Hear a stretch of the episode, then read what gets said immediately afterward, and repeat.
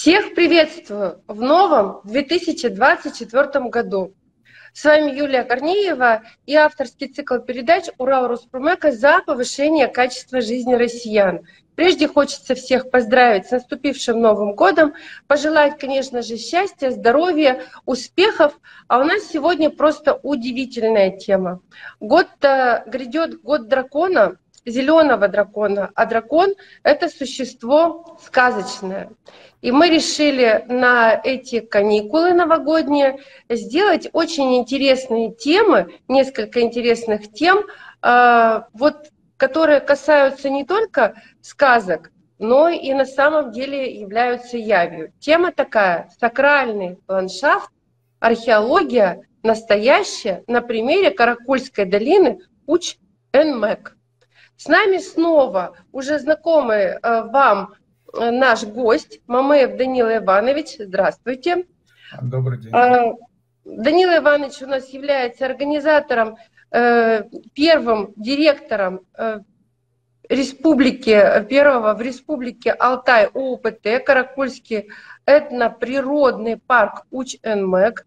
Значит, заслуженный работник охраны природы Республики Алтай, ну и э, большой эксперт э, в области вот этих вот интересных очень направлений. Награжден орденом Вернадского, почетного, э, почетными грамотами парламента Республики Алтай, правительства Республики Алтай, руководитель этнокультурной площадки площадке этнокультурный национально-образовательный центр Арусвати, эксперт в области исследования и практики э, значит, э, сакральных ландшафтов. Здравствуйте, у вас очень много всего, но на самом деле мы далеко не все перечислили. Э, Данила Иванович, скажите, пожалуйста, как вам в новом году? Ну, спасибо Юле за такой, так сказать, очень э, много этих э, званий. Но в новом году, конечно, это у нас э, в нашем алтайском календаре это тоже животное есть, его называют улу. О. Да, улу, а улу, с другой стороны, если перевести, это будет великий. Ух ты! Ну, близко, к дракону-то близко. Дракон тоже великий. Ну да, там, ну, скорее всего, там нам тоже есть какие-то, просто э, нами уже забыто. Ну и э, я хотел просто уточнить, у нас э, вот Каракойская долина, а в верховье этой долины есть гора Юченмек. То есть вот мы сегодня называемся визит-центр Каракойской долины Юченмек, вот такого направления, площадка этнокультурно-научно-образовательный центр Арусвати. Ну, Арусвати, мы, он состоит из двух половинок. Ару, первая половина – это алтайское слово, означающее чистые, светлые. А свать – это ну, созвездие, это славянское созвездие, которое находится у Большой Медведицы. У древних славян это было, так сказать, сакральным, имело сакральное значение, откуда и пошло а, равносторонний крест древний славянский. То есть мы сегодня вот эти вещи а, под понятием Арусвати переводим его как чистый свет творения – Угу. Это очень интересно. И спасибо, что вы уточнили все ваши регалии. А, обязуюсь, выучу, но очень много. И с алтайским языком я еще пока мало знакома, если честно. Хотя, в принципе, эм, на самом деле, чем чаще э, пользуешься этими названиями, тем быстрее они э, внедряются в твое сознание – но абсолютно точно могу сказать, в мое сознание, сознание ваш Алтай внедрился с первого раза и, похоже, навсегда. Потому что э, вот место вообще, вообще места в Горном Алтае, ну, я бы, наверное, все сакральными назвала, потому что для меня это, ну, еще несколько поездок было всего лишь. Если бы я там э, почаще появлялась, наверное, я бы уже что-то выбирала. Вот это более э, такое сакральное место, это более спокойное место. Э, но так как вот наши э, зрители, пользователи и слушатели вряд ли катаются по выходным на Алтай, э, давайте все-таки немножко расскажем, раскроем э, смысл вот этих вот всех э, терминов, там, сакральный, ландшафт и так далее. И прежде всего скажем, чем знаменита Каракольская долина, какие тайны она скрывает. Вот это очень интересно. Угу. Ну, конечно, вот это многие понятия, она пришло у нас с научной как бы, области. Обычно, ну, сакрально обычно это называют уже иностранное слово, а по-русски если называть это священное место. Да. Всем, да. Угу. И ну, к этой идее или пониманию, наверное, мы пришли, как, э, по-моему, говорил, что вот после перестроечного года, когда а, появилась новая система а, государственной политики и тому подобное, когда дали, так сказать, свободу в том числе религиозной, культурной деятельности э, народов, народов России, то, естественно, мы задумались, ну, мы-то, в общем-то, знаем, что вот те мировые религии, мировые культурные, так сказать, объединения не имеют свои э, какие-то источники знания, которые передавались из многих поколений, то есть э, церкви, храмового комплекса для буддистов, для мусульман и тому. И вот мы как местная культура, в общем-то, тоже задуматься, а где наши источники знания, то есть где на, есть ли вообще такое место, где мы можем а, получать определенные знания, э, понимание, для чего мы созданы и тому подобное. Вот. Ну и, в общем-то, пришли к выводу, что, да, наши, наверное, такие институты являются природные священные объекты природного происхождения. И вот когда это направление начали исследовать, в общем-то, и вышли в, на Каракольскую долину, которая у нас ну, я помню с малых лет нам старшие родственники, просто местные жители, в общем-то, всегда нам говорили, что вот эта долина для нас священная, вот там есть, эта долина получил, что вот именно древними культурами нашими предками очень хорошо зонировано. Есть места, где не охотятся вообще, и местное население туда не ходит, с ружьем только ходит, так сказать, для паломничества, для выполняя каких-то своих обрядов. Есть места, где охотятся, есть места, где берут воду и там подобное. То есть оказалось, с современной точки зрения, в общем-то, мы увидели в своих корнях, высказываниях своих старших поколений, что они тоже умели зонировать территории, так же, как и сегодня, естественно, научное направление, да, они всегда говорят, что каждый ландшафт имеет свои зоны определенные с точки зрения угу. Э, биоразнообразия и тому подобное. Но при этом оказалось, что если современная наука учитывает только биологическое разнообразие, конкретные ландшафтные зоны, а, а в нашей культуре, в традиционной культуре, оказалось, что учитывали какие-то духовные, энергетические составляющие этого ландшафта. И поэтому они как бы вот детально зонировали что ли территорию.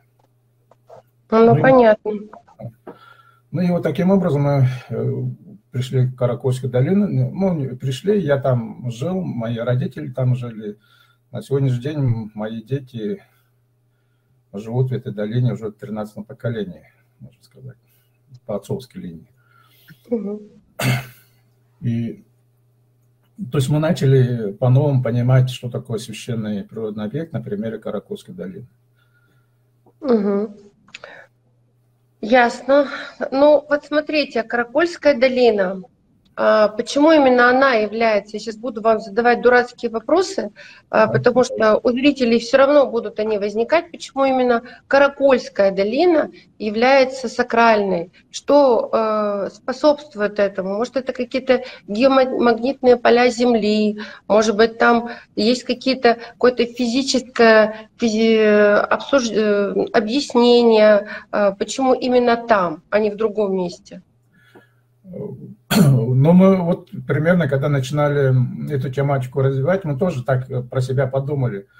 Потому что я вот ну, всегда вспоминаю, вот почему мы так э, начали исследовать, потому что ну, в школьном году э, я помню хорошо, вот, когда нам говорили, что а, то, что нам говорят старшее поколение, это уже как бы из области чуть ли не фантастики, да, почему? Потому что они были по отношению к нашей цивилизации неграмотными были, мало знали разные технологии, науки практически не было, и поэтому можно к этим высказываниям относиться как, ну, лучше, лучше, может, хорошие, интересные сказки, да, как бы такой религиозный. И вот, но когда мы начали это направление, то есть мы сами себе засомневались в сказаниях своих старших поколений.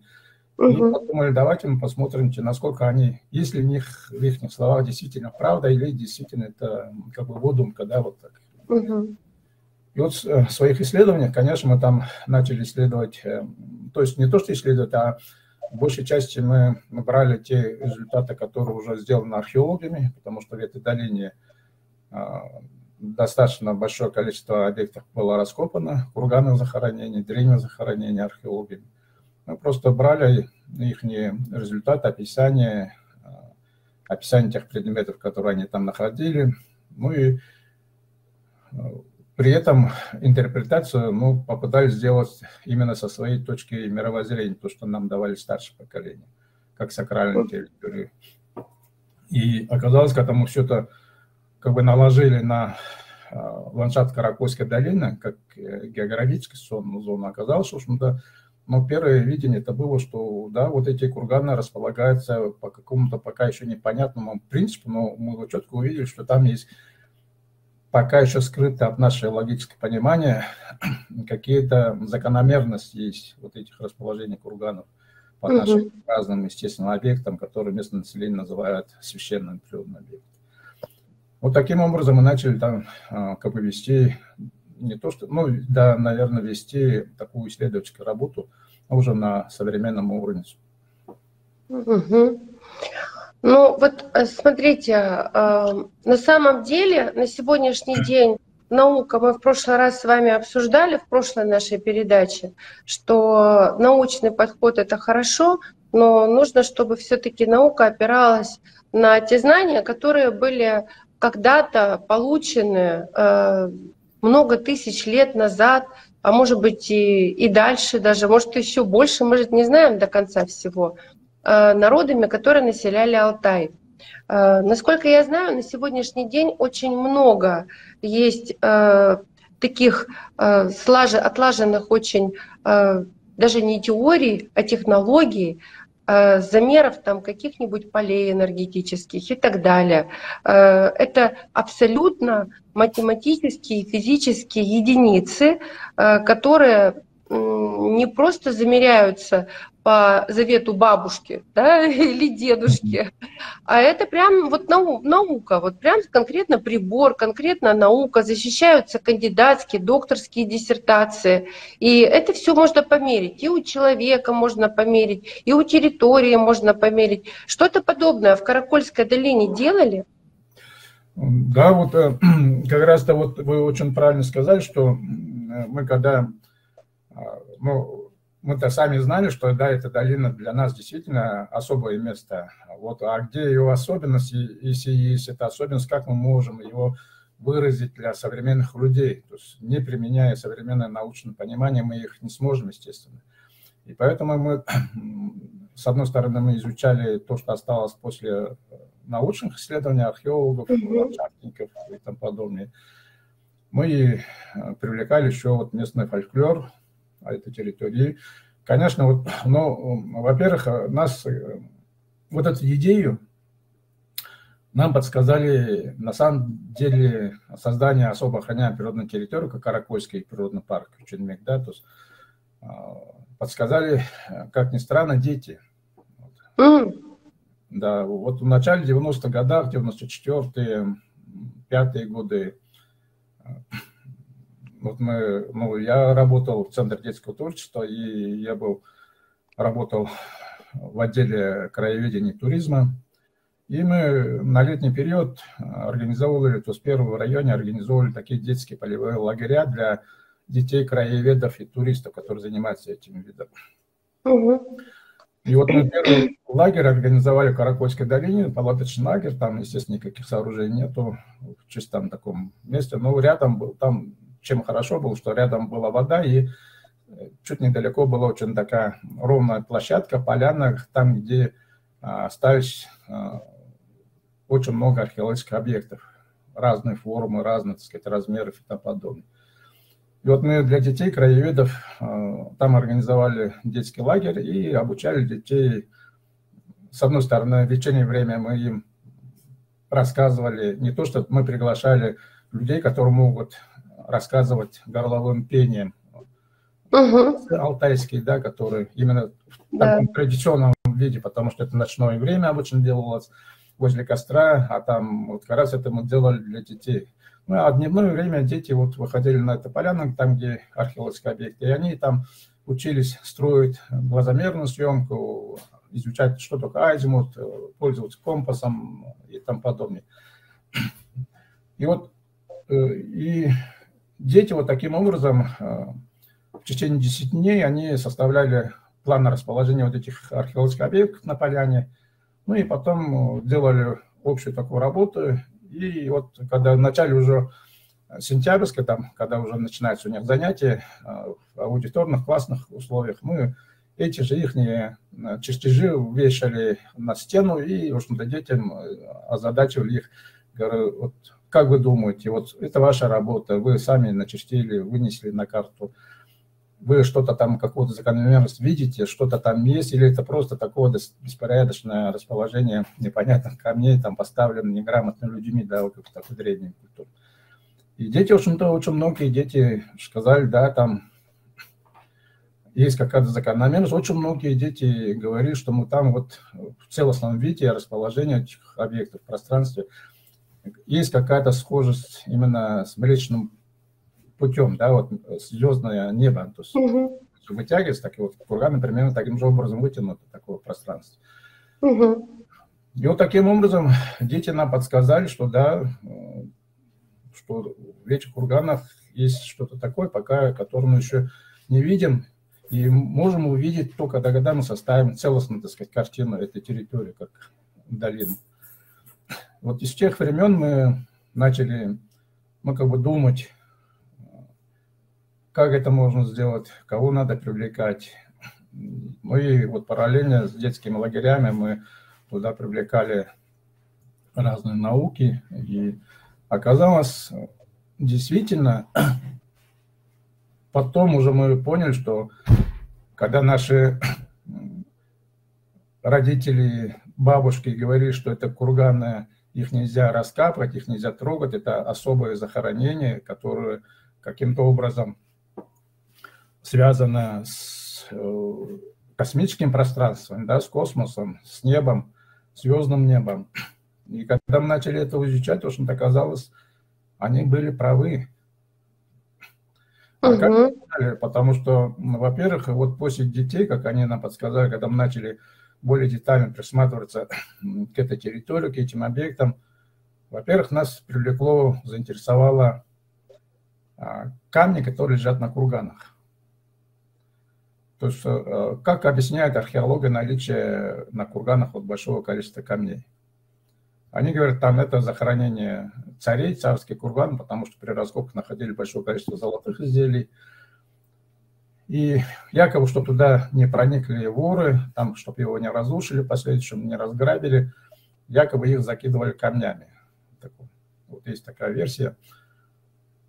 Ну, а мы когда обратили внимание на камни, на саму структуру камней, на, на форму камней, оказалось, они все речного происхождения, то есть они полуокатанной формы, хотя сами курганы находятся ближе к горам, ниже к долине реки, да, к руслу реки. То есть, получается, эти люди, строители курганов, откуда-то издалека, из за километра, полтора, там, за два километра тащили эти большие окатанные валуны с реки, приносили, получается. есть, и зачем, да, вроде Да, и, конечно, говорили, ну, раз что они не могли взять тут в 200 метрах рядом горы брать большой валун, чем нежели ну, да. оттуда, да. Это же не настолько они не были такими неграмотными, да, как бы такое. То есть все равно какое-то соображение было. И вот мы обратили на эту форму камней, и когда уже начали детализировать, оказалось, они практически одного состава, сами угу. породы. Представляете? Угу. Есть и эти э, камни, которые лежат на курганах, по своим составу совершенно не подходят тем камням, которые лежат рядом тут, подножия горы. Угу. То есть э, мы поняли, что они, почему из реки э, приносили, потому что они из реки, из русла реки выбирали камни особой породы. Угу. Представляете? И закрывали. Да, и потом, а, когда мы сдали вот эти, на анализ вот эти камни, которые есть на курганах, угу. вот действительно минералогический петрографический анализ показал, что это камни одного состава, одного возраста. И это камни глубинного происхождения, которые образовалось на больших глубинах, потом со временем просто оно вышло на поверхность. И что особенность оказалось, именно в этих породах большое содержание магнита, магнетита. То есть камни изначально природно намагничены. Угу. Представляете? А, а значит, это... у них есть поле да, свое. Да, это, а если представить, что это 5-7 век до нашей эры, скифы древние, угу ну, по данным науки, которые еще ничего не умели писать, там не было ни письменств, ни ничего, не говоря уже о аппаратуре и там подобное. А разница между вот этими намагниченностью ко мне очень тонкая. То есть ну, в сегодняшних условиях для такой высокой точности можно определить, только имея хорошую аппаратуру. Угу. И вот, и что особенно оказалось, прямо особенность, это вот мы где, нигде больше не видели такие работы. И вот почему они приносили такие камни высокие на магнитность? Потому что они, при помощи магнитных свойств этих камней они на поверхность кургана клали магнитные формы разные. Ну, в основном кольца выкладывали, кольцевые структуры магнитные. Понятно. Угу. И вот, вот это как бы начало нашей работы, которую мы начали в Каракольской долине проводить. И Конечно, ну, ну это не чисто на это. Мы туда привлекали специалистов, геофизиков со своей высокоточной аппаратурой. Это вот где-то мы в начале 2000-х годов это вот начали делать. Это современная аппаратура. И вот те геофизики, которые работали там, они сами удивляются, как это, как это они могли. Если они у них были на руках, почему мы до сих пор не можем найти в раскопках, археологических раскопках ни одного прибора, которым пользуются. Угу. Представить, что люди без перебора, значит, какой у них способности были, да, как такое определять. То есть это вот для нас до сих пор это загадка, но вот все эти вещи нам, в общем-то, ясно начали показывать, что к древним культурам угу. не надо относиться пока еще как неграмотная цивилизация по отношению к нам. Но потом уже впоследствии, ну, я лично уже убедился, они, возможно, были намного выше по условиям так сказать, своего познания внешнего мира, чем мы сегодня владеем. Ну, может быть, способ фиксации это знаний и был, э, и письменность, может быть, даже и была, но это мое предположение. Просто э, мы не знаем этот способ фиксации. Может быть, это по-другому как-то закреплялось может, как-то энергетически закреплялось. Откуда мы с вами знаем, что там было? То, что вы рассказываете, это, конечно, удивительно, хотя на самом деле э, я примерно это и предполагала услышать. И понимаете, что особенность вот этих, э, ну, когда мы задались вопросом, почему они вот, ну, в тех условиях, э, которые нам рассказывает история об их, э, об их временах, да, вот эти несколько тысячелетий назад, как жили люди. Неужели у них оставалось времени еще, так сказать, строить такие высоконаучные, так сказать, технологические объекты, которые, да, вот удивительно было. И что особенность оказалось, когда мы начали уже вот эти э, уже выстроены древней культурой вот эти магнитные поля, конечно, мы, общем-то, начали понимать, что они не могут влиять на тех людей, которые сегодня посещают эти объекты.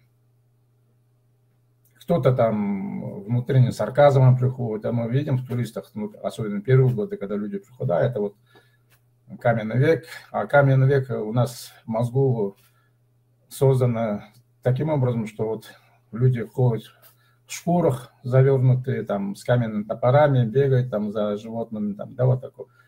А когда мы видим вот эти объекты, конечно, вот это представление нарушается, у нас внутри получается дисбаланс, и, и когда начали вот эти, а если взаимодействие вот этих э, магнитных полей с современными людьми, людьми, которые приезжают сюда на территорию, оказалось, да, эти курганы, если таким образом сказать, они хорошо читают наше внешнее поле с каким сознанием мы туда приходим, чем мы владеем, потому что мы же внешнее поле создаем в соответствии своему, так сказать, образу мышления, да, как, как вы представляете. Да. да, и тем самым наше поле заряжено теми или другими, так сказать, свойствами. И вот эти курганы оказалось очень хорошо воспринимает. По крайней мере, мы видели, делали исследование такого, как меняется наше внешнее поле, так называемая аура, с какой, то сказать, мыслями мы туда приходим. Представляете? Здорово. Да. А если опять-таки представить, что это многие тысячелетия было построено. Угу. И вот э, для сегодня, конечно, это только начало работы, которую мы пытаемся, ну, вот эти э, наши нами добытые информацию, пытаемся сегодня как бы довести до управленцев, которые создают разные стратегии развития территориями. Угу. Получилось-то, что вот представляете, в чем смысл? Вот если Россию нашу большую взять, это очень большая ландшафтное разнообразие с точки зрения естественной науки да, взять. То есть угу. практически все известные в мире ландшафтные зоны, они представлены в России. Угу. Начиная от пустыни и заканчивая арктическими пустынями. Угу. И еще одна особенность. Во всех этих ландшафтных зонах по сегодняшний день живут люди, которые имеют такие же древние корни, как алтайцы на своей территории. Угу. Сюда можно включать и сегодняшних русских людей, которые действительно жили в западной части, там, ближе туда, к западу, которые тоже так же, как мы, и алтайцы, и другие народности Сибири, привязаны к своей земле, где они родились и где они живут многими-многими поколениями. И вот если это целостность представить, вот на опыте вот этих работ, которые мы делаем на Алтае, можно, да, в принципе, э, подойти к тому, что, что планировать э, управление территориями, развитиями конкретно ландшафтных зон, где есть определенная культура, надо от него исходить. Не туда приходить с шаблоном, которому сегодня наши большая часть экономистов делают, да, вот единый там шаблон экономического развития, и понятие вообще, э, понятие бедности населения можно тоже по-разному подходить. Оказалось, в каждой ландшафтной зоне люди себя чувствуют по уровню, если так, критериям бедности, у них совершенно разные, представляете? То есть мы вообще, получается, уникальное пространство, территория, а, где люди живут по каким-то единым принципам, но при этом очень хорошо помнят, понимают а, те энергии той ландшафтной зоны, где они живут и родились, где, где жили их предки. Угу. И получается вот э, очень интересное направление даже в экономическом развитии территории нашей большой России. И я вот думаю, это, вот, э, это очень важно сегодня вот эти знания давать молодому поколению, специалистам сегодняшним, которые уже работают в контексте экономической политики, развития территории и тому подобное. То есть это, вот в этом должна быть наша ценность как единой э, государственной системы, политики – и это наше богатство, на самом деле. Такого примера я где, больше нигде не видел. Понимаете, такого целостности, сохраненного как бы такого энергетического богатства. И вот на этом можно сделать очень хороший такого, ну, как сказать, на будущее задел такой, чтобы, учитывая вот эти знания, будущие э, экономисты, управленцы территориями могли действительно развивать свою территорию именно в контексте своих предков, предназначения этой территории. Да, это очень все интересно. И смотрите, так как у нас э, все-таки передача новогодняя и э, идут э, каникулы новогодние, э, а новогоднее время это время чудес, сказок и всяких небылиц, Э, ну, у всех народов есть свои обычаи праздновать Новый год. Я думаю, что мы можем себе в этой, на этой передаче позволить немножко большего и поговорить о тех темах, которые э, в профессиональном э, экспертном сообществе обсуждаются в узком совершенно кругу и, может быть, даже не выносятся ну, на какую-то публику. Вот э, я сейчас свои э, мысли расскажу, что вот мне в голову пришло, пока я вас слушала, а потом задам вопрос. Смотрите, вы говорите, когда не было письменности.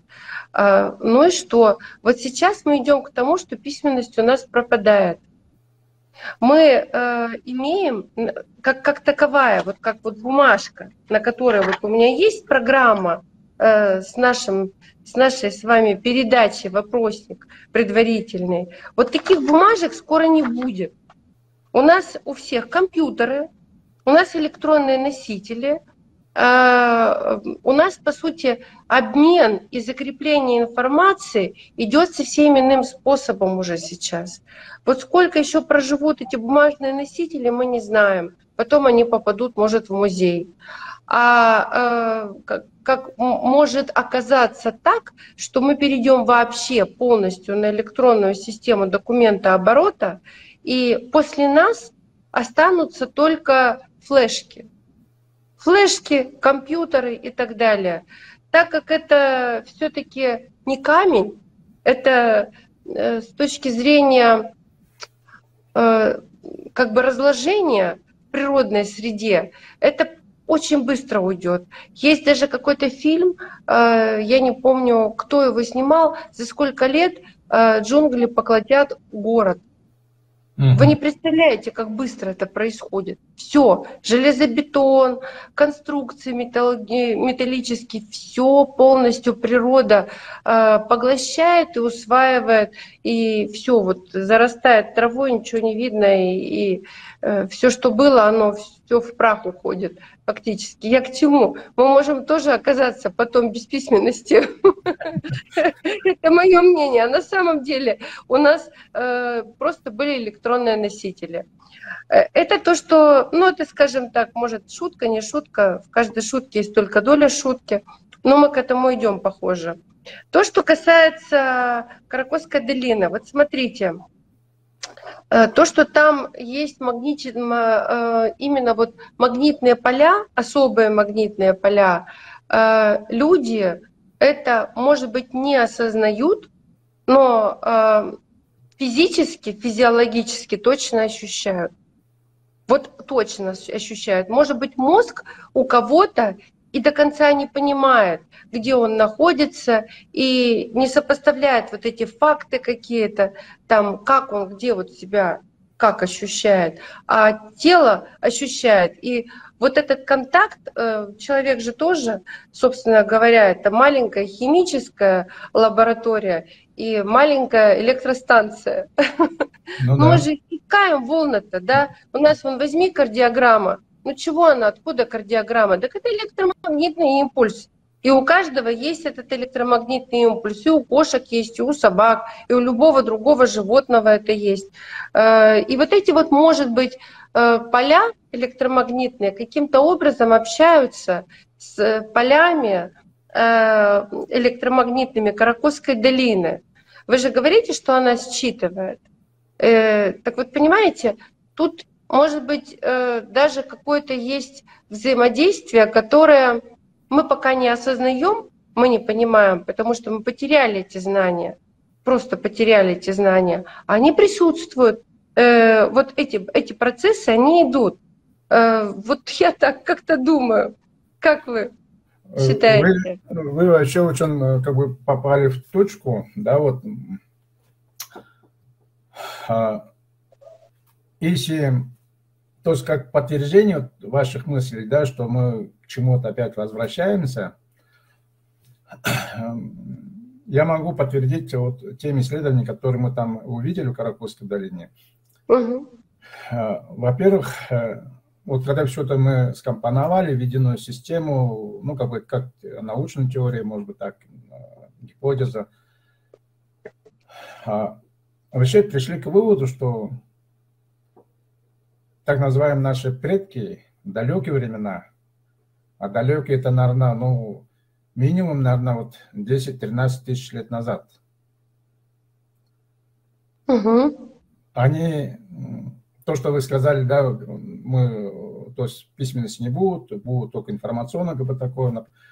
И я уже сегодня понимаю, что, возможно, вот эти времена, 10-13 тысяч лет назад, людям вообще никакой и флешки-то не надо. То есть они сами были флешкой. Да, да, да. да. У них была своя способность, ну, как вот мы сегодня знаем же, мы носители энергетического особого поля там, и вот эти их поля, скорее всего, были связаны, и мы потом нашли эти увязки в легендах, э, в своих там эпосах. Почему после этих людей не осталось ни одного компьютера, там кусочка железа, который, да, вы говорите, там, потому что это им не нужно было.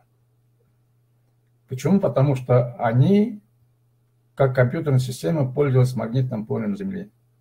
Угу. Не надо было ничего строить, добывать, там какой-то металл расплавлять. Они просто умели вот этим магнитным полем Земли пользоваться как, компьютер, как жестким диском большого компьютера.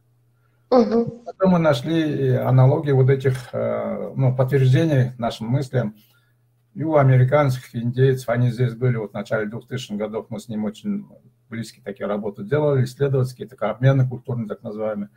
Они приезжали сюда, делали свои церемонии, мы делали свои церемонии. И вот когда все так компонуем, оказалось действительно, э, потом нашли и в легендах, когда вы читаете уже легенды с этой позиции, оказалось, там все сказано, просто к этим легендам относились как небылицы, сказки, там, да, которые не имеют там а в чем заключалось, вот мы потом нашли доказательства, все, то есть подтверждение вот этих моих мыслей является то, что ну, сегодня, да, вот э, особенно в буддийской культуре, индусской, индийской культуре есть такое э, понятие э, кали-юга, да, вот который. То что такое кали-юга? Это действительно естественное состояние положение оси Земли. То есть ось Земли находится под таким углом. Под, от вертикали 23,5 градуса наклонения. По этой причине э, идет, происходит смена э, года, когда он вращается вокруг Солнца. Но при этом, э, находясь вот таким углом, он делает еще вращательное движение внутри самого себя, вот эта вот земная ось. Земная ось в своем наклоне направлена в противоположную сторону от центра галактики нашей, из центра галактики нашей, Здесь, если он направлен в противоположную сторону, это у буддистов называют кали-югой. То есть это крайняя точка оси Земли по отношению к центру галактики, при котором люди, живущие на этой планете, не помнят свое будущее, прошлое, и не знают свое будущее. А вот в противоположном направлении, если Земля проходит, это будет эпоха, когда все люди, ну, образно сказать, все шаманы. Угу. Никто никем не управляет, все знают, для чего он рожден, что он должен делать. Все знают и могли читать э, с магнитным полем Земли, получать конкретную информацию. Так же, как мы сегодня сидим, с компьютером пользуемся, то закладываем информацию, считываем оттуда, и единая какая-то сеть была через компьютер. Угу. Вот в этом состоянии они все вот этим были такие ведущие люди. Все. И вот сегодня, по данным науки, земная ось вот прошла крайнюю точку, Кали-Югу. Земная ось опять возвращается в обратную сторону, в сторону центра галактики. У людей просыпается, то есть люди так или иначе сегодня очень многие думают, а кто мы такие, для чего наша цивилизация, для чего я рожден как личность, да, вот что мы делаем и там подобное. Интерес своей культуре, интерес своим истории там потом. Вот это не что иное, как на нас таким образом действует а, как бы возвращающую в другую сторону земной оси. И, угу. вот, и мы вот подтверждение вот этих положений земной оси пространства мы находили и в этих археологических памятниках, которые есть в Каракульской долине. Они действительно, оказалось, есть, они присутствуют. И вот угу. интересно получается, что если представить а, таким образом, если действительно эти люди могли вот таким образом получать информацию, закладывать информацию, и действительно получается вот эти большая часть, э, ну, может быть, не все археологические объекты, а может, именно алтайские археологические объекты, их, если они действительно выстроены с таким умением, с такой, так сказать, большой привязкой к магнитному полю Земли, который представляет общую память всего человечества, то их, конечно, просто так разрушать не стоило бы. То есть что-то мы разрушаем, подавая свои, так сказать, узком интересе, мы, может быть, действительно разрушаем, счищаем какую-то большую память всего человечества. Угу. И, и вот это очень интересно было, и для меня очень интересно, потому что, ну, это такая же научная гипотеза, получается, которая есть, ну, ничем практически не отличается от других э, научных гипотез, которые утверждают обратное, допустим, да. Угу. Ну, вот такой э, мысли нам дают э, Каракосская долина, когда мы начинаем это исследовать. И, конечно, тот вид туризма, который мы сегодня пытаемся развивать, в том числе и на Алтае, если учесть, что на примере Каракосской долины представить Алтай как целостный регион, разноландшафтный, то, конечно, здесь э, должна быть определенная экономика своеобразная, именно адаптирована к этим пониманиям. Если туризм, то туризм должен быть, опять-таки, ну, как мы называем, на сферное или там паломническое направление, которое позволяет человеку не просто прийти, просто отдохнуть в физическом плане, да, а вот не такие большие, так сказать, на тонком уровне. Человек духовно обогащается, человек каким-то образом привязывает себя своим каким-то корням. И вот это мы у людей, которые приезжают в качестве туристов, тоже наблюдаем. У них по неволе, как вы сказали, появляются такие очень интересные вопросы, приходят, задают. Да, то, что да.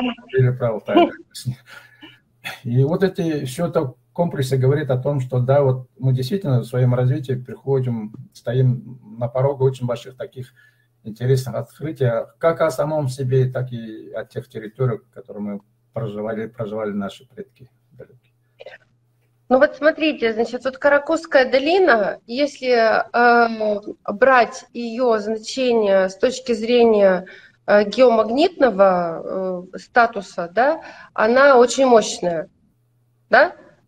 получается. Вот таких мест мощных э, на земном шаре много? Я думаю, да, потому что э, вот в 60-х, 70-х годах в Советском Союзе, в тех времен еще, э, в научной сфере, то есть наукой, которая занимается изучением планетарной системы, геологии, геофизики, была такая очень теория, теория Гончарова Телицына называется, по-моему, так он, ну, Гончаров, я помню. Вот три ученых было в 60-х годах, которые развивали очень такую интересную теорию, что планета Земля – это не просто круглый шар, который мы сегодня видим да, в этом в глобусах и там подобное. Они говорили, что это а, правильно ограненный кристалл. Хм. Да. И потом она как бы за неимением каких-то доказательств, она как бы, ну, в чем заключалась, что вот они говорят, что это правильно ограненный кристалл, а вот вершина вот этих граней, которые, это кристаллические решетки планетарные, угу. как раз э, западает с теми такими точками с точки зрения истории, археологии, вот как Аркаим, да, как Алтай. Оказалось, если вот так представить, оказалось весь земной шар именно окутан такой сеточкой угу. которые э, проявляются наличием э, очень древних, непонятных э, строений, так же, как и у индейцев, американцев, да, у майянцев, которые мы сегодня видим, эти египетские вот эти пирамиды. Оказалось, вот такие структуры, созданные руками людьми, гораздо совпадают вот этой кристаллической решеткой Земли. И если это представить действительно, что это правда есть, то на Земле таких точек много, ну, так же, как э, в нашем теле, да, вот мы же сегодня люди э, грамотные, там все знаем, что есть акупунктурные точки, да, где стыкуются нервные окончания разных наших органов внутренней части, и массируем мы определенные точки, можем убрать головную боль, да, да стимулировать какую-то часть нашего тела. И такие угу. же точки есть, оказалось, в планетарной системе. Угу. То есть мы ничем не отличаемся. И вот с этой позиции я, в общем-то, сегодня начинаю более а, реально понимать, когда древние философы говорили, мы можем понять, как устроен мир, только поняв, как мы сами устроены. Все создано по образу подобию. Вот. И поэтому, с одной точки зрения, да, я вот думаю, что пока у нас вот это целостное представление нет, то нам бесполезно летать сколько раз в космос, потому что мы туда прилетаем и ничего там не понимаем, потому что мы сами себе не понимаем, как человек устроен. Почему у нас сердце ни с того ни с сего работает, да, потом раз он останавливается. Угу. Вот мы сами себе еще, люди, себя не знаем как единая система, которая работает в едином каком-то ключе. Вот, наверное, мы когда поймем, как мы устроены, как люди, мы тогда мы поймем, ну, тогда, когда сами себя поймем, уже нет будет интереса летать куда-то в пространство, потому что мы уже будем знать, как оно все устроено и как человек с этим пространством связан. Ну, это вот такое философское отвлечение, может быть. Вы мне задавайте... Да нет, эти, эти отвлечения очень правильные вообще. И я лично считаю, у нас сегодня как раз такая передача, которая должна немножечко быть э, более подробной в этих направлениях. Время как раз способствует всему этому. Смотрите, вот у меня такой вопрос. Э, вот если говорить о том, что вот это вот все присутствует, и это все, ну а ну что говорить, оно присутствует действительно, и курганы есть, и Каракосская долина есть, и есть научные исследования. У меня тогда вопрос следующий. А вот археологические артефакты Горного Алтая, э, как они исследуются? Похоже, целостность этой территории нарушать нельзя.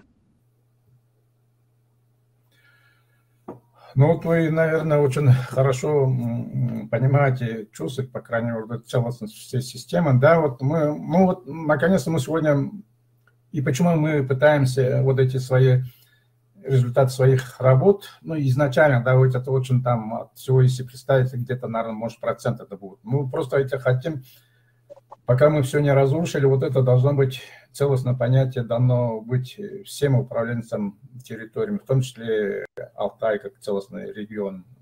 Не просто как едини, административная единицу, как э, географическое положение, да. Угу.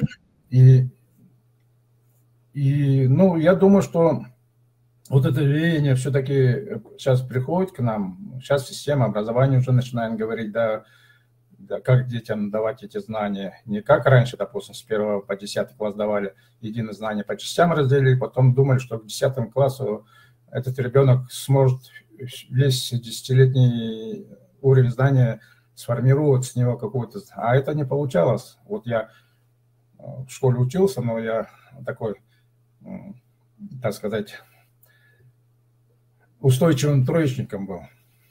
Как для мальчика это нормально. Да, ну, если не сказать двоечника, потому что уже когда я учился в университете, было меня такое видение, и в университете вот те же задачи я очень легко решал, которые мне не подавались в девятом-десятом классе. Угу. Я думал, а почему, вот, что изменилось-то? Я такой же остался, ну, вроде, может, чуть повзрослел. И оказалось-то, и вот те задачи, которые решал, вот, они хорошо мне потом помогали понять внешний мир, да, как, как устроено все. Хотя в школе этого понимания вообще ноль было, то есть не было такого. Мне лишь бы там сегодня перед учителем отчитаться, так сказать, более-менее, чтобы не получить двойки. Там. Оказалось-то вот методики преподавания совершенно, язык преподавания другой было. Вот у нас, у коренных детей, у, у алтайских в том числе, нам сначала давали целый образ видения целого мира, и потом уходили вовнутрь, уже через систему образования, через математику, биологию. То есть мы должны его расшифровывать. А вот та система образования школьной, которую мы сегодня называем, она изначально разделила одно целое на разные части наук, на биологию, химию, физику, и там, математику, да, и потом его давали частями. То есть мы не могли в своем голове, не имея целостного представления о мире, мы не могли вот эти предметы увязать друг с другом. Химию с физикой, физику с математикой и тому подобное. Оказалось очень просто. Вот если сегодня там мы гораздо на своей территории, вот в Караковской долине мы 2006 по 16-14 год очень делали очень интересную, экспериментальную площадку, так называемую федеральную экспериментальную площадку, с которой мы защищали в Москве, Министерство образования тех времен. Привлекли туда всех учителей в этих, вот, Каракольской долины, которые работают с детьми.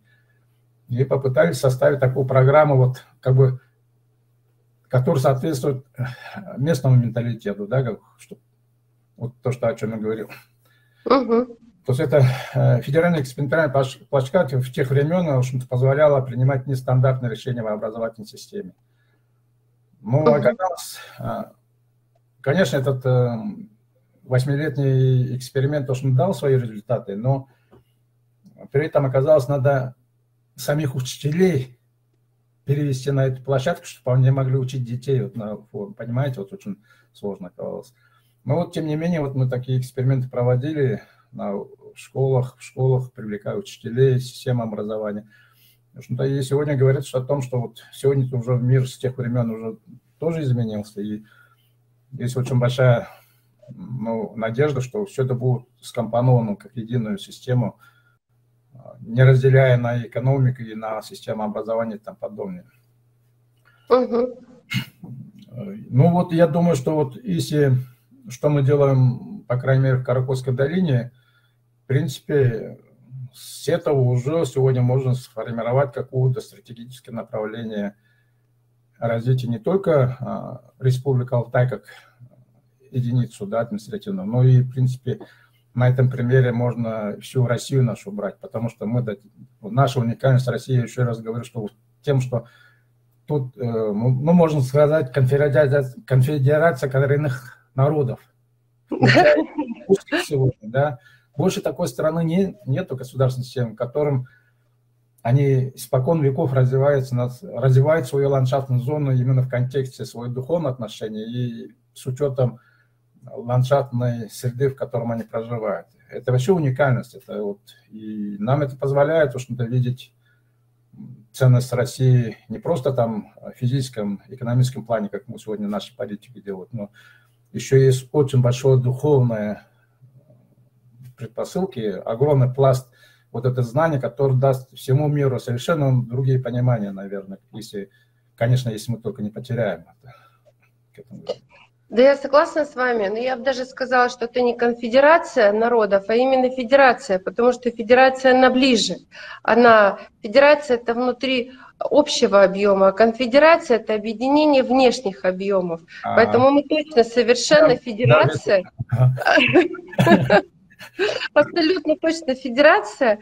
То, что нужно э, учителей и людей, которые принимают решения обучать э, в первую очередь, а потом заниматься детьми, вот мы на своей платформе говорим давно. Это касается буквально всего. Это касается прямого направления образования, это касается формирования экологического сознания, это касается вопросов патриотизма. Ну невозможно обучить ребенка тому, чего ты сам не знаешь, не владеешь этим предметом и не разделяешь это совершенно как, вот, как личность. Поэтому, конечно, я точно уверена, что э, сейчас та образовательная, вот, э, ну, те какие-то перемены, которые идут в образовательной сфере, Э, начались, они, может быть, все-таки будут иметь место более широкие, и мы встанем на те рельсы, на какие нужно. И вот, допустим, те же платформы, как вот наша, мы же работаем с экспертами, а эксперты, они формируют мнение уже дальше. И именно от людей, которые занимаются экспертной, научной деятельностью, исследовательской деятельностью, идут эти знания. Они движутся туда, вот, народ, э, применение в практическое. Вот это нужно все, конечно же, поддерживать. Если вернуться к археологии, мне бы вот все-таки очень интересно было поговорить вот о чем. Э, ну, опять же, так как э, у нас с вами полунаучная тематика да. сегодня, как бы я, допустим, изучала землю Алтая и ее сакральные места. Надо находить методы дистанционного зондирования Земли и не разрушая поверхности, соответственно, не нарушая э, археологию э, и не, не, не нарушая архитектуру археологии, скажем так, да, вот производить изучение, если уж надо, ну, а, в общем, человек любопытное создание, конечно же, хочется э, знать, кто у тебя мама, папа и дальше – вот это вот нужно найти какой-то способ изучения. Наверняка эти способы изучения существуют, и я знаю даже примеры. У нас вот, например, э, коллеги, которые занимаются Арктикой, они практически все дистанционно изучают. Ну, в Арктике тяжело, извините меня, и в Антарктиде тяжело очень. Э, вот нужно просто понять, что на Алтае как в Арктике, допустим, нужно работать, изучать э, курганы, изучать Каркосскую долину, еще как-то иными методами, чтобы не наносить э, какие-либо повреждения вот этой архитектуре, которая была создана и природой, и человеком, поколениями, разумом. Разум же есть у всего, мы же в прошлый раз говорили, и у Земли есть разум, у человека есть разум, и у животных, и у флоры, и у фауны, у всего, у рек есть разум. Э, вот мы вот, допустим, с вами не говорили о значении рек. Э, конечно, это может быть вообще отдельно нужно вынести в передачу, потому что все не, в, не впихнуть в один час. Но реки наверняка у вас влияют очень э, сильно на территории. И вот то, что вы говорили, именно камни приносили э, с устья рек, ну это же о чем-то говорит? Говорит. Но я сейчас даже хотела бы задать такой вопрос. Э, всех очень интересует, когда приезжают на Алтай, э, такой уникальный артефакт и такой археологический, я не знаю, ну, наверное, премиум класс это э, ваша принцесса Укока. Mm.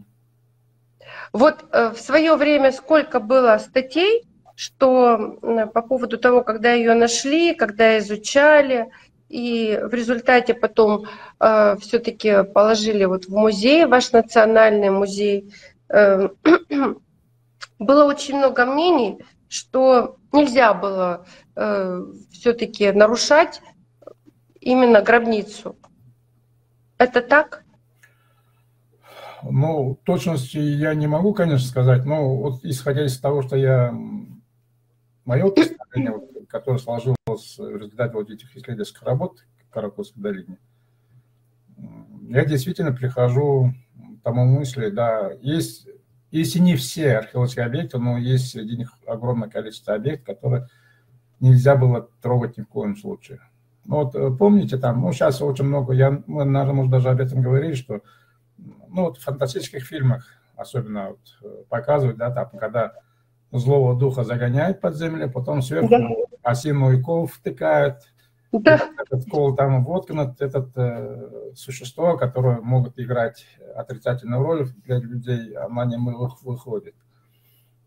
Все-таки, исходя из образного мышления, вот нашей культуры, представлений, э, я думаю, что в том числе и у Кокская принцесса, э, и учитывая, о чем, как говорили местные шаманы, а, когда ее раскопали, да, отношение к ней – и учитывая, конечно, те исследования, которые мы проводили в Каракольской долине, в общем-то, я прихожу к мысли, что она действительно должна была выполнять определенную функцию на этой территории. Ну, вообще, ландшафтной, как в ландшафтной зоне, с точки зрения э, энергетики. Угу. Потому что, вот, ну, последние исследования же, вот вы, наверное, видели, да, вот ее же, э, во-первых, раньше, когда рисовали по системе, э, по системе Герасимова по системам Герасимова облик вот этой находки они рисовали как лицо Европы, так сказать, человек. А вот последнее, когда они уже задали вот эти данные по той же системе, только компьютер дали, а там совершенно другой облик человека. О чем я хочу сказать, что и последние исследования, когда ДНК там исследовали, они, археологи сами говорят, что она умерла в летнее время, но почему-то ее хоронили в позднее, так сказать, осенью, угу. в начале зимы. А, И вот когда мы исследовали Каракойской долине, вот эти, мы сделали совместно с нашим ГАГУ, э, Карналтайским университетом, и был еще Кентский университет, специалисты, которые могли определять, ну, закладывали температуру, то есть градусники, делали небольшие шпуры, туда втыкали туда в глубину вот этих под курганы и пытались определить, есть ли там э, мерзлота на сегодняшний день. Почему? Потому что первые раскопки 49-53 годы, они говорили, что в этих курганах, когда начали открывать эти курганы, оказалось большая часть этих курганов во льду, так же, как у Полской принцессы. Хотя с точки зрения географии здесь не может быть вечная мерзлота. У нас только тысячи метров над уровнем, а там две с половиной примерно. Это, там, да, там могут быть сохранить свой уровень вечной мерзлоты. Но каким образом они сохраняли здесь лед на этой территории? Была загадка, и никто не задавался этим вопросом. Ну, очень хорошо говорили, что вот летняя вода просочилась через толщу, угу. зимой там замерзла это на глубине 5-7 метров. Угу. А почему на следующее лето не оттаяло? Никто... Ну, вот так утверждение, что она просочилась, замерзла, и все, так она осталась виде. И вот и сегодня, вот, когда все это мы компонуем, то мы начинаем видеть, что почему у Кокоса принцессу хоронили поздней осенью, потому что они ждали, пока внешний температурный режим не уйдет на минусовую часть. То есть та залитая вода дневное время не должна таять. То есть их, получается, специально замораживали, заливали водой. И мы уже своих объектов, тут э, в нижней части, вот тут на устье Чуи мы видели курганах, куда ну, есть следы подвод, подведения воды арычной системе. Хотя археологи говорят, что таким образом поливали, орошали э, пассивные поля. А на самом деле мы четко видели, ну вот в нескольких курганах, куда подводились прямо вот эти древние а, растительные системы, именно курганы. Мы понимали, что вот, ну, мы поняли, что их специально зам... То есть важно было для этих людей вот эти тела этих людей сохранить целостность, как единую систему, чтобы она должна там работать, лежать там внутри, как бы, да, вот в фильмах показывать, ну, фантастических. Они действительно, если учесть все то, что я говорил там перед этим, какие поля создавались, и им важно было вот вокруг создавали именно такие особые энергетические поля, чтобы сохранить ту связь внешнего, внутреннего мира, если так образно говоря. Это очень интересные вещи, которые, ну, это только догадки там, да, предположения. А, и вот в этом разрезе мы как раз-то и пришли к выводу, если это действительно было так, то, то количество золота, которое находили при раскопках, особенно в нашей башатарской системе курганов,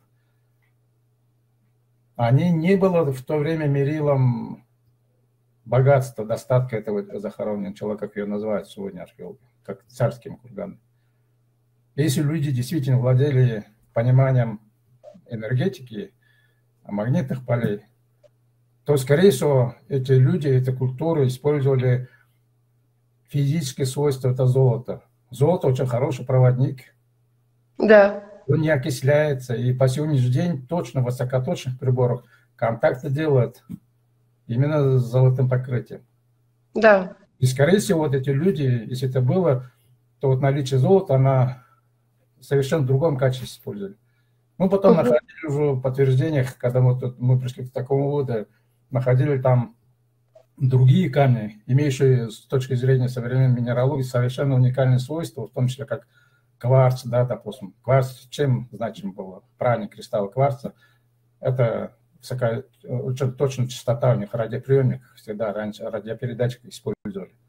Даже вот до военные годы, когда еще не умели выращивать искусственный кварц, их делали, искали, специально создавали экспедиции, которые должны найти четкие ограненные кристаллы кварца, их использовали в радиопередатчиках, а потом научились, собственно, делать уже на том свете. А, и вот, скорее всего, вот это наличие кварца, в том числе в этих захоронениях, тоже говорит о том, что древние культуры вот этими вещами, как целостной системе передачи информации использовали. А это не было мерилом достатка, там, богатства этого человека, как сегодня утверждают. Ну вот это все здорово. А насчет кварца я вам могу сказать следующее, вообще кристаллов. А, если вы видели логотип наш Урал Роспурмека, у нас там есть кварцы. Ну не кварцы, а кристаллы. Э, вообще логотип придумывала я. Мы делали вместе с нашим э, знакомым архитектором. То есть я рисовала, идея была вся моя, а архитектор отрисовывал это в цифре как надо, чтобы можно было этим пользоваться. И я могу сказать, что мы тоже использовали символ кристалла, потому что кристалл — это не только символ чистоты, что безусловно, это не только символ э, там э, природных ресурсов, богатства и так далее. Это прежде всего символ передачи информации, хранения информации, обмена информацией и там еще много всего. Поэтому вот мы, когда, как говорится, вот сформировали этот э, наш символ, логотип, э, вот опирались именно на эти вещи, о которых вы сейчас только что говорили. У меня к вам э, еще один вопрос. Э, значит, я думаю, что беседа была очень интересная, и можно было бы еще пару часиков поговорить, но мы разделим все. Мы еще сделаем передачи для наших э, слушателей, пользователей, э, и, возможно, более серьезно и более подробно поговорим по археологии, потому что нет э, настоящего без прошлого, но и будущего, естественно, без прошлого настоящего не будет будущего. Вот смотрите, мы говорили все о том, что нужно сохранять целостность Э, сакральных территорий и ландшафтов. И говорили о туристах. Вот сейчас у вас э, в республике взята очень интересная концепция, которая, я считаю, она должна достичь своей цели. Э, Алтай обозначен как столица, экологическая столица России, Горный Алтай. И, конечно же, люди едут люди едут к вам. Вот что категорически туристам на территории Алтая делать нельзя, особенно в сакральных местах? Ну, во-первых, э, не чистая экология, потому что когда мы говорим экологии, мы очень урезанно понимаем, да? Конечно. Да. Да. да. А уже, наверное, говорить надо как духовная экологическая столица э, России. Да. Потому что есть э, такие очень хорошие работы вот э, барнаульских ученых, э, Шишин, по-моему, там Иванов, философ, которые говорили, что Алтай такой космопланетарной системе формирует, а, то есть является некоторой линзой, которые космический поток группируют в единый какой-то такой пучок знания энергетики. Ну и, конечно, вот, ну, понимаете, вот если исходить из наша вот как бы тема разговора, то получается, что все сакральные, они их много, но сакральные места никогда не повторяются друг в друге. Вот мы сидим, да, с вами, допустим, и нас люди слушают. В нашем понимании есть, что каждый человек, кто-то родился с определенным предназначением. Нет сегодняшних вот 8 миллиардов людей, нету человека, повторяющего свойства другого человека принципиально, то есть предназначение. Они все пришли в этот мир – предназначением. Проблема в нас самих, что мы их не понимаем как носитель информации. Это одно. И поэтому правила поведения в сакральных местах, она тоже, общих догм нету, как мы приучены, да, вот если вот здесь не принято то делать, а в другом месте это то же И поэтому единственное, я что могу сказать, что надо все-таки, если человек эти вещи понимает, уважает вот это понимание, посещение таких значимых, а не посещать современным людям тоже нельзя, потому что, как мы видим, это источник знания, да, как бы такой. Он обязан, любой человек, находить свое место и посещать эти места, ну, с особым, так сказать, ну, пониманием ценности этой территории. И, ну, единственное, то, что надо спрашивать у местных людей. Я думаю, вот так лучше. Есть, обязательно найдется человек, который знает предназначение этого целебного источника. Вот у нас сейчас практикуется такая, ну, раньше вот люди ходили, у нас так называется целебный источник, аржансу, да, называется, источник, родники, куда люди там зрение теплые есть, там холодные источники, там прямо такие морозы. И у каждого источник свои правила. Имеется в виду, то есть, что такое правило? Дух этого родника может быть мужского направления, может быть женское направление. А что мужчина, что женщина, мы тоже разнохарактерные, да, то есть у нас... Конечно. Да. да. И также вся эта система работает. И вот обязательно в таких местах бывает, ну, по крайней мере, в моей молодости всегда были люди, которые являются некоторым не, э, неофициальными хранителями или проводниками к этому источнику или к этой точке. И люди, вот даже мы сами, алтайцы, вот я помню, мои родители, они сами не едут, они знают, что там есть человек, вот туда приезжает, он говорит, ну, он примерно объясняет сам принцип. Дух вот этого родника или места какой, какой у него характер, что он любит, не любит, и все. И, а вот, вот как сегодня принято там Э, как бы общий догмы, там, конечно, очень сложно, потому что мы единственное, конечно, там, ну, так же, как бы в любой храмовый комплекс заходите, вот возьмите там христианский храм, да, мусульманский храм, допустим, буддийский, то есть там есть определенное правило приличия к этому месту, куда да. вы приходите, через которое вы общаетесь со своими э, высшими, так сказать, предками. Здесь то же самое. То есть самое главное, надо иметь внутри себя вот понятие приличия, другому человеку, другому духу. Если вот это понятие приличия есть ко всему, вы иногда бывает, что человек сам ощущает. Вот он всегда будет понимать, что если он только будет знать, что это вот это не магазин, где заплатил, взял там что угодно, да, а ты должен ждать, что тебе дадут оттуда, исходя из твоей, так сказать, внешней поля, которое ты создаешь через свои мысли, формы. Это такая некоторая работа, которая... И человек должен быть доволен полученным. Мало, больше это уже не будет иметь. Вот если человек будет приучен вот так понимать целостность территории, он всегда нащупает свои грани, что ему можно делать, что нельзя. Но для первоначальных проводников, конечно, вот я думаю, что вот все-таки местные люди, они же тут живут действительно поколениями. У них на уровне ощущений впиталось правил поведения в тех или других местах. И эти ощущения, понятия, правила, они, во-первых, не имеют единого, так сказать, правил, что ли, да, в каждом месте имеет свои индивидуальные качества. Вот это очень важно, и ну, вот я могу только так предложить. Но, Но если, я могу, да. То, что он вот к этому должен подойти именно таким образом.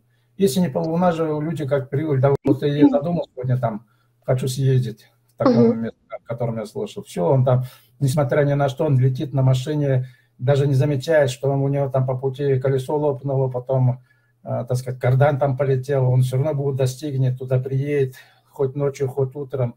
Я же вижу, в Каракольске дали там некоторые группы, которые опаздывают, приезжают к вечеру туда, к этим курганам. Я говорю, ну вы представляете, вы же не ходите в кладбище, допустим, особенно родительский день. До 12 часов обычно принято ходить. Когда потом человек, уходя, родительский день от могил, он оставляет после себя там зерн, да, ячмень, там кто-то вот. Здесь тоже такие же правила должны быть.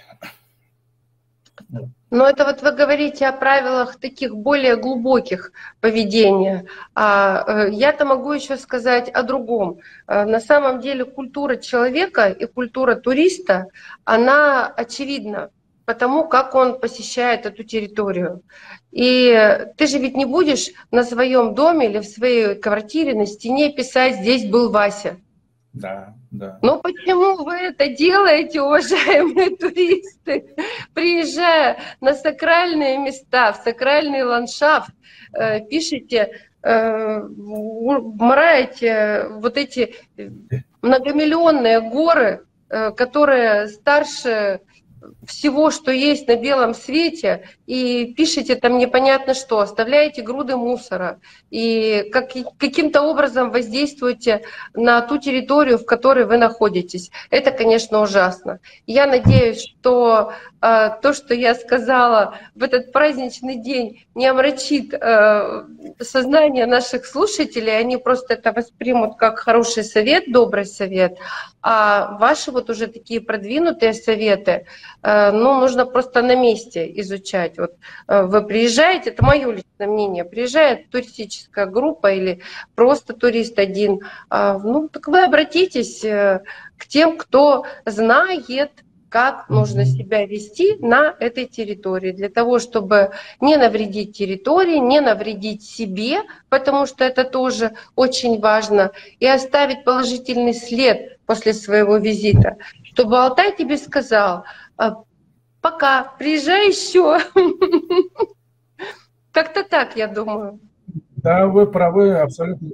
Да, абсолютно правы, потому что даже бывает, когда человек, ну, такими местам, когда мы приезжаем, там обычно всегда бывает, ну, если в сезон, там другие люди, да, которые мест. Не надо даже у них просто посмотреть, как они ведут себя в таких местах, образно, и человек, когда понимает эти вещи, и это все будет достаточно. Ну и самое главное, я думаю, что да, вот надо понимать, что вот эти места, места так силы, это вот не система магазинов, это я положил там тысячу рублей, я на тысячу рублей должен набрать в любом случае, да, как бы такой. Здесь совершенно иногда вот эти другие э, приоритеты работают. И даже иногда бывает, что э, когда вы посетили место, ну, вы, вы уходите, якобы, ну, многие говорят, вот я ничего не почувствовал, ничего не увидел, ничего ко мне не пришло, да, ничего там не ударило ни камнем, ничего. И вроде люди думают, что... Радуйся, как говорится, ничего не ударило. А это же потом некоторые, зависит, какой он человек, какую структуру, какое его предназначение, он может прийти в далеком потом будущем. То есть это, это вот, вот эти системы работают в очень таком большом пространстве, не просто как вот магазин пришел, сделал, удовольствовался. И самое главное, человек должен быть, туда приходить, а, может быть, даже не с того, как что-то получить, а отдать этому месту, если ты признаешь ценность да. этой территории, как сакральное место, как священное, ты отдай свое лучшее туда.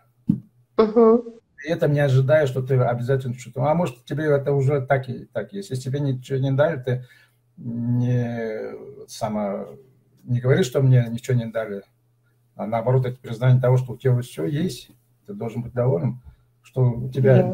Да. Вот эти очень такие, ну, понимания, такие тонкости есть в этих местах.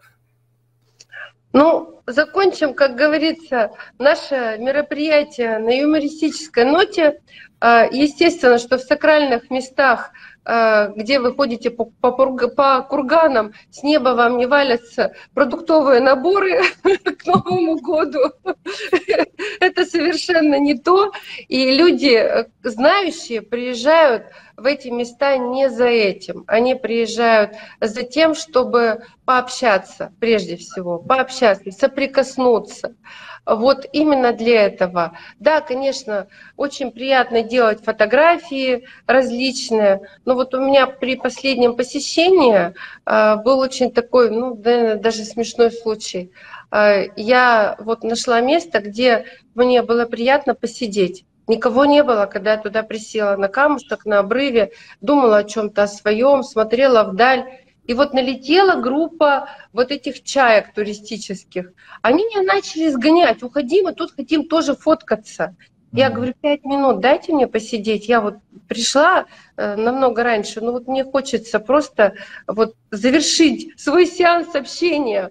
Вы знаете, они меня таки согнали с этого, с этого места. Э, и вот это как раз тот вариант, про который вы говорили. Мне ничего не дали, я ничего не поняла. Ну вот она пофоткалась, вот так, вот так, вот так. Ну и что? Сели в автобус, уехали. Птичку поставили, был. Ничего не видел, был. Но, конечно, ты ничего не видел. Что ты можешь увидеть, если ты несешься как сумасшедший? Это место не для того, чтобы э, проводить э, чемпионат по забегу, кто быстрее. Это совсем о другом, это вообще про другое абсолютно. Вот когда у нас люди научатся ценить это все, тогда, я думаю, будет э, правильное понимание и правильное отношение к той территории, на которой ты живешь. Я вот так думаю. Да, вы совершенно правы в этом направлении. Ну и к моей радости, в общем-то, я думаю, что вот если, ну, насколько я наблюдаю с малых лет, э, по сегодняшний день, в общем-то, ну, люди меняются, они к этому все ближе и ближе подходят, понимание. Идут. Да, да идут, причем молодые, что самое да, интересное, да, молодые идут. И это очень хорошо. Это хороший такой вот тренд, потому что молодые, они быстрее воспринимают. Вы же не зря сказали, мы же детей начали, детьми и закончим. А, Все-таки молодой человек, он а, фактически еще ребенок до тех пор, пока у него родители живы. Mm-hmm. Вот пока у тебя родители живы, ты хоть и взрослый, но ты еще ребенок. А когда у тебя уже родителей нет, ты уже сам взрослый окончательно и точка. И вот нужно сохранять э, в своем сердце вот это чувство детства и вспоминать, каким ты был в детстве, когда ты радовался каким-то ярким камушком где-то, который ты нашел там на речке, а, какому-то солнышку, бабочке, которая тебе на нос села и не улетала. Ничего не надо было просто. Вот просто мне хорошо. Вот в это состояние, это не то, чтобы впадать в детство, но нужно это состояние в себе беречь. И если бережно относиться к таким территориям, как Алтай, то все будет, поверьте, здорово. Да. А мы с Данилом Ивановичем завершаем передачу а, «Сакральный ландшафт, археология и настоящее» на примере Каракульской долины и Уч-Эн-Мэк. И желаем всем здоровья в новом году, счастья, любви, а, удачи. Это тоже очень важно. Ну, готовьте корзины, мы будем э, сыпать свои поздравления. И главное, смотрите нас, потому что у нас будет еще очень одна интересная передача в эти выходные. Всего доброго, до свидания. Всего доброго, пока.